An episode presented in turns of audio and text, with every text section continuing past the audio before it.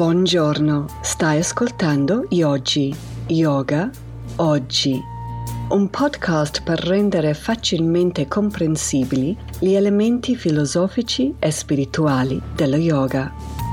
Quelle parole risuonano come un dolcissimo, ma al tempo stesso selvaggio, richiamo alla pratica.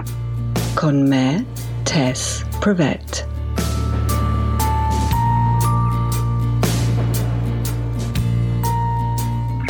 In duemiladiciotto sono in procinta di partire per l'India e um, già non sono proprio del tutto tranquilla eh, perché è la prima volta che vado in India e sto partendo per un mese intero e uh, da sola.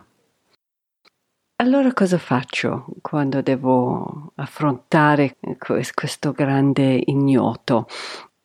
Provo a controllare tutto, ogni minimo dettaglio, dal tipo di trasporto al museo de- dove andrò a vedere, biglietti di treno, il corso di induismo, l'assicurazione, insomma tutto, tutto, tutto. E solo quando ho fatto tutte queste cose, allora comincio a sentirmi tranquilla. Peccato che un mesetto prima compare la prima crepa, e quando dico crepa è proprio così, perché nel mio dente qui dietro, un molare, compare un'incrinazione, forse si dice, del dente, e ricevo la bella notizia che me la devono togliere. Allora dico, vabbè, facciamo questa roba, e qui inizia il primo trauma, cioè l'estrazione del dente. Superato l'estrazione, e il giorno della partenza si avvicina sempre di più. Circa dieci giorni prima mi sento di nuovo mal di dente. E dico, no, torno dal dentista, il quale mi dice, guarda, c'è buona notizia e c'è brutta notizia. La brutta è che è pieno questo molare di microfratture. La buona è che forse ce la facciamo a salvarlo.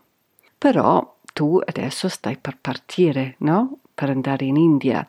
Potremmo fare così, potremmo o lasciare il dente così com'è e vediamo dopo che sei stato in India com'è la situazione e proviamo a salvarlo, o se no facciamo fuori anche questo. Panico. Già immaginavo la scena in India, no? Io nella folla a Delhi con un dolore lacerante nel dente che non trovo il dentista, o se lo trovo magari non ha gli strumenti giusti, o l'anestesia, o l'antidolorifici, uh, eccetera, eccetera, eccetera. Allora io dico al mio dentista, il buon Stefano, dico, sai cosa, uh, non voglio andare in India con questo, con queste, diciamo, vritti, questa turbolenza, per favore fammi fuori anche questo qua. E così è fatto.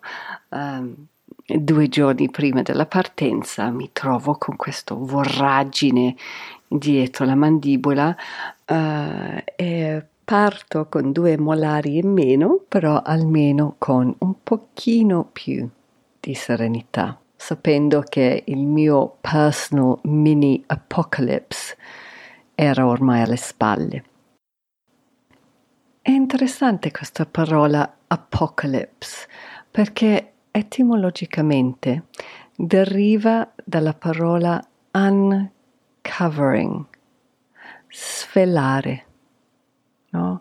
Fare fuori la superficie per andare sotto, e di questo poi torneremo più tardi nell'episodio. Parto per India e venti giorni dopo succede una specie di miracolo, perché quel voragine lì, quella cavità, si era completamente riempita di nuova gengiva. e non lo so, l'ho trovato meraviglioso, no? Ho avuto questo momento di profonda uh, meraviglia e gratitudine verso il mio corpo. Non lo so se vi è mai successo. E mi sono detto, ma com'è possibile? Cioè, prima di tutto che il mio corpo sa che c'è una cavità da riempire. Due, come sa quando iniziare questo processo? E tre, come sa che è il momento di smettere di produrre questo tessuto? Allora lì comincio a indagare di più e scopro che ci sono quattro fasi della guarigione quando c'è una ferita. E sono bellissimi.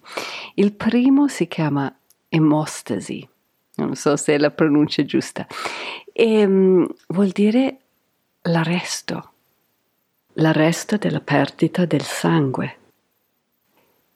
Poi c'è l'infiammazione, che ha il ruolo di, di richiamare i rinforzi per pulire uh, quella zona. La fase successiva si chiama la fase proliferativa, dove c'è la ricostruzione del tessuto, dove insomma ci sono queste strutture tipo collagene eccetera che si formano per, per rimarginare. E poi per l'ultimo c'è la fase di rimodellamento, o come noi diciamo in, in inglese, è un termine che mi piace da matti, la maturation, dove le fibre sono in fase di riorganizzazione e così pian piano La, la zona delicata diventa più resistente. Allora, pensando a questa cosa qua, mi sono detto, ma secondo me anche la mente, quando subisce una trauma, uh, passa quattro fasi molto simili. Allora, io non sono una psicologa, eh, assolutamente, e mh, se c'è qui qualche ascoltatore che ha subito un trauma, vi prego di andare a vedere un esperto, eh, non smettere di andare in terapia o cose di questo genere. Um, parlo, diciamo, con leggerezza, no? E vedendo questa cosa attraverso una lente, diciamo, Patanjalian, yogica. Guardiamo dove questi due tipi di guarigione, uno più fisico e uno più psicologico, combaciano. Io ho notato che post-shock, lutto, separazioni, um, incidenti, perdita di denti, mi trovo sempre a subire due tipi di blocchi di arresto. Il primo quasi fisico, dove faccio veramente fatica ad andare avanti, e poi viene seguito subito dopo da un, una specie di stock taking, un spe, una specie di resoconto mentale o inventario. Un inventario etico, dove mi chiedo, ma dove in questo periodo mi sto andando un po' fuori binario? Dove sto perdendo da vista uh, le priorità? Dove sto trascurando le persone importanti? È come se questo primo sguardo critico che viene provocato corrisponde con questa um, emostasi psicologico, però, dove quello che viene richiesto è un arresto della perdita, un arresto di tutte queste cavolate di cui mi sto partecipando per um, salvaguardare un po' le mie energie. Arrestare. Questo emostasi psicologico io lo vedo come un stop sign che indica che c'è lavoro da fare, eticamente parlando. E qui torniamo alla parola apocalypse, quando c'è un mini personal apocalypse, questo sguardo uh, penetrating e um, importante verso la nostra vita, diciamo, etica, ci permette un uncovering, un svelare la realtà della situazione, svela dove stiamo sbagliando. Ed è un invito ad andare al prossimo step verso la ripresa.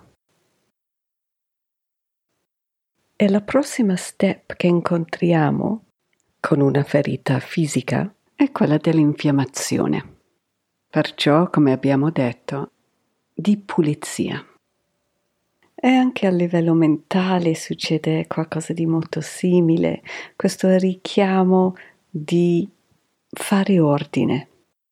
Quando mi sto sprecando le mie energie verso quello che provoca tamas o rajas, è un momento per fare pulizia. E come suggerisce che facciamo pulizia in yogic philosophy? Beh, Patanjali consiglia che lo facciamo attraverso i Yama e i Niyama, queste regole etiche. Allora, dopo che abbiamo avuto il disagio importante, l'arresto, vedo che poi sento questo richiamo verso integrity. Allora questi Yama e Niyama di Patanjali mi danno un metodo. I Yama sono linee guida che vanno a lavorare sui nostri rapporti con gli altri. E invece i Niyama sono linee guida che vanno a lavorare più sulle nostre, sul nostro rapporto che abbiamo con noi stessi. E sono bellissimi, non tutti riusciremo a seguirli eh, nella nostra vita moderna come householders, però la maggior parte sì. Qui si potrebbe dire, ma questa qua è matta, sta, sta paragonando la, l'infiammazione con i sacri Yama e Niyama di Patanjali. Sì, avete ragione, cosa vi posso dire? Confido nella vostra um, clemenza, si può dire, e, e imagination. Dopo la fase dell'arresto, della perdita, e dopo la fase della pulizia abbiamo la ricostruzione. Io quando comincio a prendere sul serio queste, queste Yama e Niyama, vedo che eh, c'è un po' un reconstruction del mio modo di comportarmi. Sembra dall'esterno che ci sia un, quasi un cambiamento caratteriale. Yama e Niyama, dopo tutto, cambiano questo interplay dei tre guna. C'è meno tamas, c'è meno rajas, c'è più sattva. Viene costruito qualcosa un po' più sano. Per ascoltare di più riguardo i tre guna, vi consiglio di sentire in stagione uno, episodio trentatré trentaquattro. Poi arriviamo all'ultima fase, quello che mi piace di più in assoluto. È la fase del rafforzamento, rimodellamento, o come noi diciamo, la maturation. Allora c'è questo grande insegnante spirituale che mi piace tantissimo, si chiama Rami Shapiro, e lui dice che maturation è, è diverso rispetto la maturità, perché la maturità insinua che siamo già arrivati, che è finito, una fase finita. Possiamo rilassarci. Invece qui abbiamo la maturation, che implica un processo che non finisce mai. Quando noi parliamo allora di una vita di integrity, questo sì che è un processo che va avanti sempre. Tornando alla fase proliferativa, dove c'è questa struttura che viene posato, se vogliamo. E mi piace questa cosa perché per me Yama e Niyama sono una struttura entro la quale noi possiamo muoverci. Mi viene in mente questo famoso filosofo uh, brillante, Bauman si chiama, polacco, uh, nato nel millenovecentoventicinque, che aveva coniato questo termine bellissimo per indicare il nostro predicament attuale, cioè la civiltà liquida, dove la società è in balia al movimento, al cambiamento, alla velocità del consumo. Lui parla di un bulimia di consumo, um, dove non abbiamo punti fermi. Lui paragona questa società moderna con il passato, dove c'era più un senso di comunità e più solidità. Con la nostra società liquida, lui dice che è tutto possibile, tutto possibile, ma niente è certo. Ci sentiamo dispersi. Allora Yama e Niyama in questo caso per me, nel mio piccolo, sono le mie argini che mi dà qualcosa di solido alla quale mi posso aggrappare senza che mi disperdo. Certo, non vado a cambiare la società liquida, però vado a, al mio livello individuale a creare un po' di più solidità, influenzare almeno quegli aspetti che hanno a che fare con il mio piccolo mondo, con il mio modo di essere. Comunque, pensiamo un attimo alla pratica. Quasi spero che non potete mettere in, in pratica il mio suggerimento, perché richiede un mini apocalypse, ehm, un apocalypse personale. Quando ci sono questi shock, cosa facciamo è di vedere se anche per voi succedono queste quattro fasi. Soprattutto trovo il primo molto interessante, questo richiamo verso le cose importanti, ma il richiamo di integrity. Facci caso la prossima volta che vi succede. E poi potrebbe essere il momento che decidiamo, ma sì, diamo un'occhiata a questi Yama e Niyama.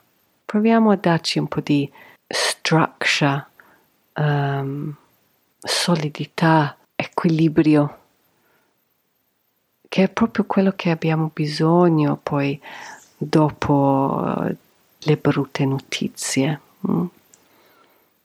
Bene, abbiamo finito. Spero che vi è piaciuto questo episodio. Um, vi chiedo, se avete voglia, di scrivermi un review sull'Apple Podcast. Questo mi aiuta tantissimo, perché è così che altre persone mi trovano. Uh, magari potete condividere su Instagram un link o un story su questo podcast, o su Facebook. Uh, tutte queste cose qui veramente eh, sarei molto grata per, per i vostri sforzi al riguardo. Se avete voglia di praticare con me, uh, io faccio Hatha Yoga, sia online che ah, finalmente in presenza, bellissimo, e potete farlo. Vi invito ad iscrivermi a lotus pocus sedici chiocciola gmail punto com o a yogi yoga oggi chiocciola gmail punto com e mm, E scrivermi lì anche se uh, avete dei commenti, mm? Sarebbe molto bello sentire uh, le vostre esperienze. Parlando di questo, ho avuto un disastro tecnologico di recente dove ho perso, non chiedermi com'è possibile, ho perso oh, un bel po' di email, incluso quelli di un po' di ascoltatori di, di oggi. Se non avete ricevuto una risposta da me, vi prego di, di riscrivermi, uh, che vi prometto che poi risponderò molto volentieri. Vi invito di fare subscribe al mio Instagram account, che utilizzo poco, però vi do un accenno del fatto che sto per pubblicare un nuovo episodio lì. E mi trovo sotto Lotus Pocus underscore Milano su Instagram, e se volete ricevere il newsletter, mandato pochissimo, nel senso che non ho intenzione di intasare il vostro inbox, scrivetemi all'email che ho menzionato prima. E niente, do anche un grande uh, grazie a Silvia Zampieri che per il suo uh, lavoro e preascolto di questo podcast. E credo che ho detto tutto. Alla prossima. Volevo ringraziare Laura Kidd, cantautrice e produttrice discografica per la musica. Questo brano si chiama Slow Puncture. Per sentire di più vai a she makes war dot com.